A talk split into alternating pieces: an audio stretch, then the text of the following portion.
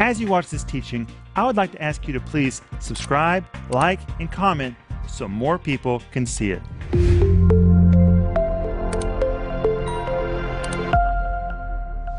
Welcome to Home Group. We're just sitting here having fun talking about what does the word anomaly mean because our subject tonight was the church of Corinth a pattern to be repeated or was it an anomaly? And Paul, what is an anomaly? An anomaly would be something that you can't intentionally repeat, an exception to the rule, something like a sixth toe. That's something that not everyone has, and it's not really the norm. All right, since you brought that subject up, I have to tell you something. You have six toes. No, but my grandmother did. my grandmother had six toes on both foot, and my cousin had an extra toe on the top of his foot. Yeah, I've seen that. Okay. Okay, that is not something you would expect to be repeated. That is an anomaly. A pattern is something that you would expect to be repeated.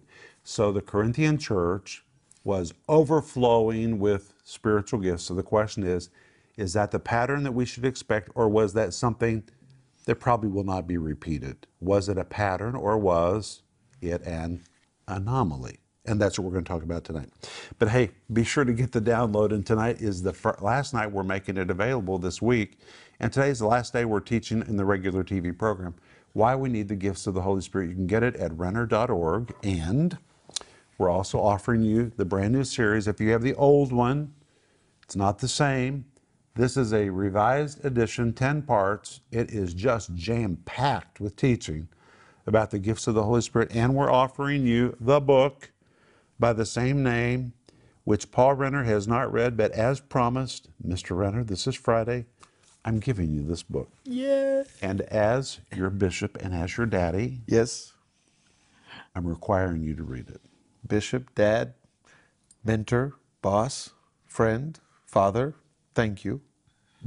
That's who we are. Anyway, Paul, read this. You, you will love this. All right. Get your pen ready because you're going to want to underline this book. It's Give me, give me, give me. loaded. Okay, that's All right. I'm going to be on an airplane soon, so this is my next reading project. Okay, do you have Tony Cook's book? I do not. I'll give you this one too. Oh, very good. This book is so good. It's called Miracles and the Supernatural Throughout Church History. Listen to the back of it. Listen to this. In this book, Tony Cook uncovers the power of God revealed through the centuries. These accounts will energize you, teach you, and bolster your faith to cooperate with the Holy Spirit. I devoured this book. And Paul, I'll give you, this is my copy, I'll give you a different copy after home group tonight. You are very kind. But please read it. Thank you. You'll be amazed. You will totally be amazed. How could anybody think that the gifts of the Holy Spirit stopped with the death of the apostles? History is loaded with the gifts of the Holy Spirit, and it's all in this book. Anyway, hey guys, welcome to Home Group. Hey Denise. Hi, Rick. Welcome, home group. Has this been an awesome week together? It has. I really loved it. What's been your favorite part? Well, I love hearing what Paul has to say. Paul Renner? Mm-hmm. Me too. Mm-hmm. I do. I My love- favorite part was our unfinished conversation on Monday oh. about what does it mean to be very spiritual. Well, don't go there because that's a different conversation. Paul and I and Denise, we have different opinions about what it means to be spiritual, but it's okay. We have room for diversity. Amen. yes, and we profit with all. Yes, we do. but tonight we're going to talk about were the gifts of the Holy Spirit in Corinth a pattern or were they an anomaly? And I want to quote again what Paul said in 1 Corinthians 12, verse 1 I do not want you to be ignorant about spiritual gifts. Can I tell you something? That's amazing to me that he said that to the Corinthians because they knew more about spiritual gifts than anybody. In 1 Corinthians 1 7, he said, You come behind in no spiritual gift. In verse 5, he said, You are enriched with spiritual gifts. The Greek word ploutizo, filthy, stinking rich. So much wealth you can't even tabulate it. He says, in utterance gifts, in knowledge gifts, they were just like teeming with spiritual gifts. And he said to the church that really knew it all, I don't want you to be ignorant about spiritual gifts, which means God must want us to really know a lot mm-hmm. about spiritual gifts. But let me ask you some questions. Do you believe in water baptism? Yes. Do you believe in communion? Yes. You do. All right. I know where this is going. Okay. Well, it's going to go somewhere, which for me is very logical. I told you in the beginning that I approach this subject of spiritual gifts logically, because that's the way I think. All right, listen to this. For 2,000 years, the church has practiced water baptism and communion. And in fact, we believe in water baptism so much that we would just defend it if we had to. People love communion so much they would just defend it with their blood if they have to. And people who never go to church always come when there is communion. We always know when we serve communion, that's going to be our biggest attendance in Moscow. People believe in baptism, people believe in communion. And people argue over how they've been baptized or when they've been baptized. They do. But now listen to this. If you take the subject of water baptism, based on the Bible, in the whole New Testament, listen to this. There are 16 passages with 23, re- 23, did you hear that number? 23 references that address the subject of water baptism. And here they are Matthew 3 13 to 16, Matthew 28 19, Mark 16 16, Luke 3 7, Luke 3 21, Luke 7 29, John 4 1, Acts 2 38 to 41, Acts 8 12, Acts 8 13, Acts 8 38 39, Acts 9 18, Acts 10 48, Acts 16 15, Acts 16 53, Acts 19 5, Romans 6 3 to 5, 1 Corinthians 1 15 to 17, 1 Corinthians 15 29, Ephesians 4 5. Okay, that might sound like a lot of verses. It's not. It is 16 passages that refers to water baptism 23 times. And based on those 23 references to water baptism, the church has dogmatically taught water baptism for 2,000 years as a requirement, not for salvation, but for every true disciple of Jesus. And no one would question the importance of water baptism. But hold on. In all of those verses, there is not one place that tells us how to conduct water baptism. Nothing. You would think something that important would at least tell us how to do it. So some people believe in full immersion, that's what we believe in. Some people believe in sprinkling. Some people even think they have historical biblical reasons to teach sprinkling. We believe in full immersion, but the truth is, the New Testament does not tell us how to baptize. It just does not. But yet is so very important. And it's only mentioned 23 times in the New Testament. Okay, hold on. What about communion? All right, here we go. Communion in the whole New Testament is mentioned in seven passages, 28 references. Here they are Matthew 26, 26 to 29, Mark 14, 22 to 25, Luke 22, 19 and Luke 22, 20, John 13, 2, Acts 2, 42, 1 Corinthians 10, 16 to 21, 1 Corinthians 11, 23 to 33. That's it. That's it. Seven passages, 28 references. And the church for 2,000 years has dogmatically preached communion. And in all of those references, nowhere is there any instruction on how communion is supposed to be served. Mm-hmm.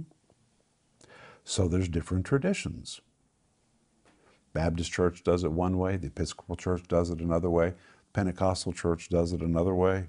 Everybody seems they do it a different way. There's no instruction in the Bible about how to do it. Just about everywhere there's bread and wine or bread and juice. Right. But that's just about that's just about it. That's it. We know the elements, but how you serve them, there's many different traditions.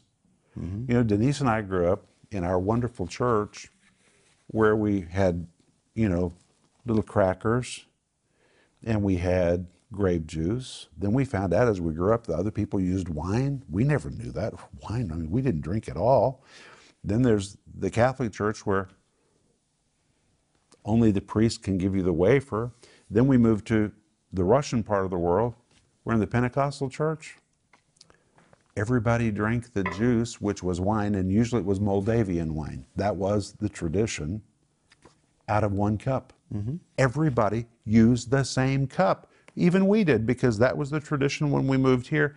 We gave everybody a napkin, and everybody, Denise, used the same napkin. Think how filthy that was. Honey, I was thankful for that wine. I thought, Lord, if there are any germs there, I could just believe you to kill them and the wine kill them. You, there were like 800 to 1,000 people in oh. one cup. Oh.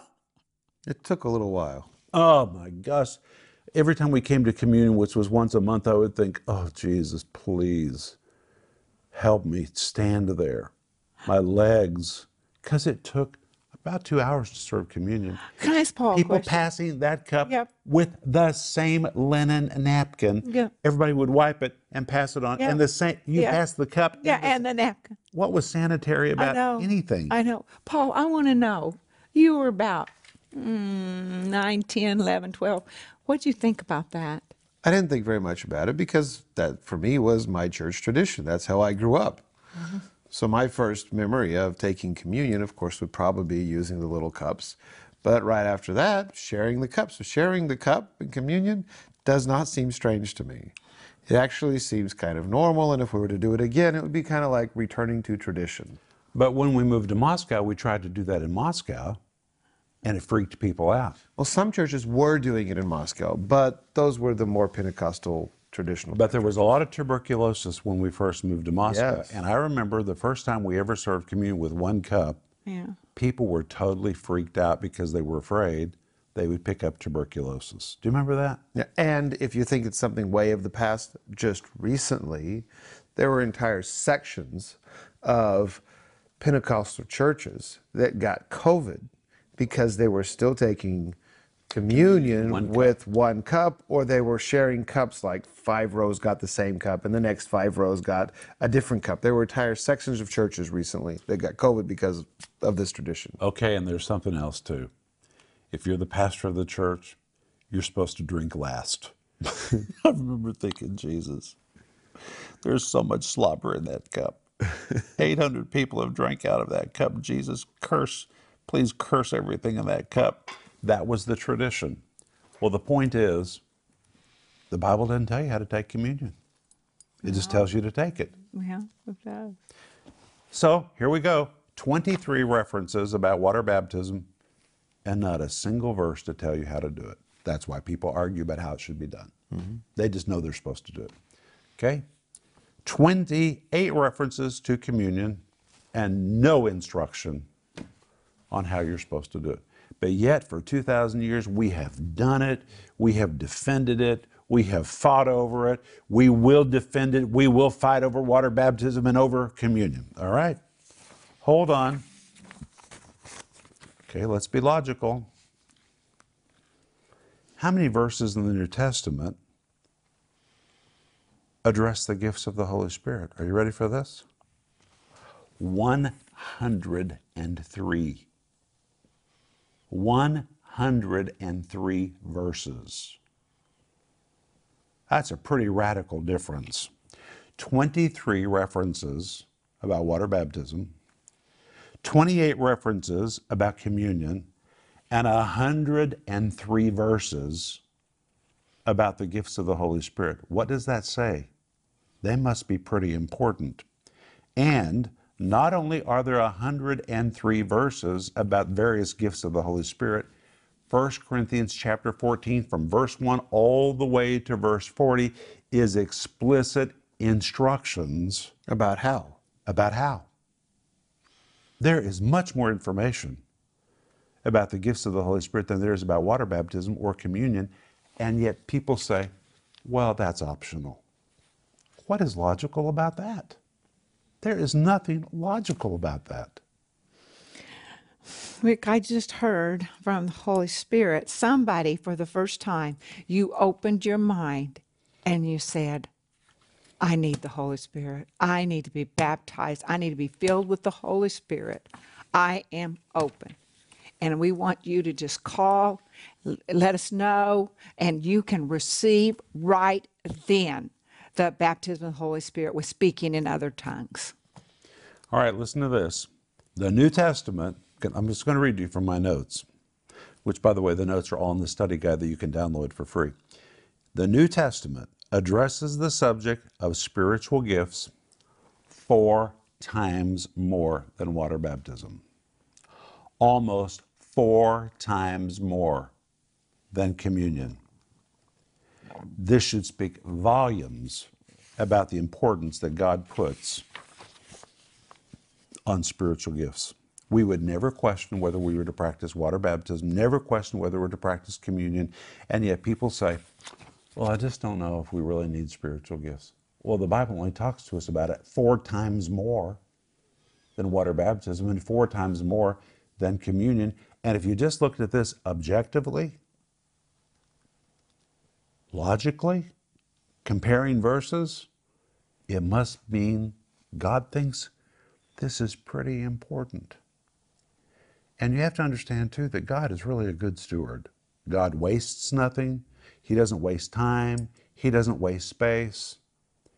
And if the gifts of the Holy Spirit were going to end when the apostles died, or if God thought that they were optional, why would God allocate so much space in the Bible to this subject? He would not waste our time and He would not waste our space. God's a good steward, even of space in the Bible. And if God gave that much space to it, isn't it reasonable, logical, that it must be pretty important? And God gave instructions. You don't have to debate about what's right and wrong. The instructions are right there. Paul? It's wonderful. And there are so many other issues that we would like to know more about, uh, you know, about the early church. But we don't know so many things about the earlier church from the Bible. We can fir- learn some things about the earlier church from historical writings or from oral tradition. But on the subject of the Holy Spirit, it's in the Bible for us so that we can read and learn about it. And in 1 Corinthians 1 7, Apostle Paul said, absolutely, indisputably, that they are to be in manifestation until the coming of the Lord Jesus Christ. And the word till, until in Greek means right up until. They didn't die, they didn't pass away. And if they did, God would not have committed so much real estate in the New Testament to this subject. Denise? Well, I'm thinking about what you just you just said. What verse did you say that was? 1 7. So that you come short in no gift, eagerly waiting for the revelation of our Lord Jesus Christ. That's enough right there. It is. And that and the, the gifts, they're they are part of the Holy Spirit. There's something He wants to give. So, of course, He wants us to know about them, operate in them, uh, earnestly seek them, because it's going to empower us for these last days. But honey, the religious thinking says, well, it's wrong to seek spiritual gifts. Behind that is such crazy thinking. Yeah. I mean, even people that say that, if they would stop and listen to what they're thinking, saying, it's, it's nonsense. Rick, Why would it be wrong to seek anything that comes from God? do you remember this? Don't don't seek the gift, seek the giver. Do you remember those words? I do. And you know what? We're supposed to seek the giver and the gifts. Absolutely seek him because he says if you draw near to him, he's going to not draw near to you. That's but it also says seek the gifts. Well, let's go there. 1 Corinthians 14 1. We covered this yesterday, but I want to look at it one more time as we wrap up the week. And in 1 Corinthians 14 1, Paul says, Follow. follow after love and Desire. desire Desire. spiritual gifts. So let me ask you, are we supposed to follow after love? Yes. Do you really believe that? Yes. Denise, do you really believe that? I do. Well, the second part of the verse says desire spiritual gifts. It's in the same verse. So if you believe the first part, doesn't that mean you're supposed to believe the second part? If you're committed to do the first part, why would anybody say, "Well, I just don't know if we should speak, should desire spirit"? What does the verse say? It says desire spiritual gifts. Why would you even question that? What silly religious thinking? I don't mean to offend you. I just kind of want to shake you up a little bit. It says desire spiritual gifts. And if you say, well, you're not supposed to desire spiritual gifts, you, my friend, are contrary to the Bible. Quit saying that. You need to get into agreement. If you don't like it, you're wrong. You need to renew your mind to what the Bible says. Now, I have to tell you the truth. I tend to be kind of a heady person. It's why I can talk about the Western world. I tend to gravitate toward my brain. And I can just like sit there and just be happy as can be. And I have to make a determination very intentionally. I'm going to desire spiritual gifts. God gave them, we need them. Rick Renner, we need more than brain activity in the church. We have to have the supernatural. And it's hard for me sometimes. It's not hard for Denise. But sometimes it's hard for me to accommodate them. But the point of desiring means you have to do something intentionally to make room for them. You have to desire them. And the word desire, the Greek word zeloo, listen to what it means. I shared with this earlier, but I'm going to share it again. It pictures enthusiasm, fervor, passion, devotion, an eagerness to achieve or to possess something, to be fervently boiling with zealousness for an object desired. An intense desire that causes one to seek something until he obtains it. So when Paul says desire spiritual gifts, he was saying seek the manifestation of the gifts of the Spirit until they are obtained. And if you don't do something intentionally to make room for them and to obtain them, they will fall silent. Not because the Holy Spirit's silent, but because your head and your flesh will go another direction. That's just the way it is. You have to do all things unto edifying. Again, that word edifying, an architectural term, which pictures intentionally removing the walls, expanding to accommodate more space. You have to say, I'm going to remove all my barriers. And you can do it decently and in order, like we saw last night, mm-hmm. Mm-hmm. and make room for the Holy Spirit. And if you do, if you make a big platform for Him, He'll move on top of it. Mm-hmm. And the manifestation of the Spirit, 2 Corinthians 12 7, will become conspicuous in your life and in your church. Denise. Well, and he he will bring only good. You don't have to be afraid of him or what he wants to do because when his presence comes, it contains everything good and beneficial. Amen. As we open up to him, we open up to everything good and beneficial. Amen. Paul? Amen. Right now, as we're preparing for our next Friday event at church where we get together for prayer In I'm- Moscow. In Moscow, yeah, I'm thinking about how we can do things different. And I often think about how we can do things different. But this time it's more intentional. I want to do things different because sometimes we get used to the way we're doing things. And we begin to move from part one to part two to part three. And in, it seems like we're there to worship. It seems like we're there for the supernatural to happen.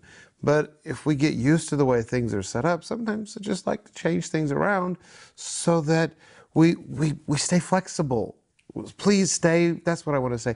Please stay flexible. And sometimes we have to do some things intentionally to stay flexible. Well, the flesh can very easily become religious and traditional. That's just the way the flesh goes. And you have to really work to fight against that. You mm-hmm. do. Well, and Rick, you know, as you were saying, you can tend to be heady. Well, and then not move in the Holy Spirit, not make room for Him. Well, the same thing for the person who's emotional. They can get all emotional, but it doesn't let the Holy Spirit operate. So it's the flesh that's against the work of the Holy Spirit. Well, and praise God for pastors because they're the head of the house. And we need to believe God that the pastor will be directed on what is right for his congregation. Hmm. But hey, get the download that is free, Why We Need the Gifts of the Holy Spirit, and get the whole series and the book that goes with it. It's all at renner.org. And remember Tony Cook's marvelous book called Miracles and the Supernatural, but we're out of time. Oh, Paul, what is that, Paul? Thank you for your book, Why We Need the Gifts of the Holy Spirit, and I will be reading it very soon. Thank you, Mr. Renner. But Father, we thank you so much. It's been so good. Lord, we're looking forward to coming back on Monday, and we pray that you bless our home group members, give them an awesome weekend and a good time at church, and that they sleep well tonight. In Jesus' name, amen. Amen. See you Monday. Bye bye. If that teaching helped you, would you please subscribe, like, and comment so more people can see it?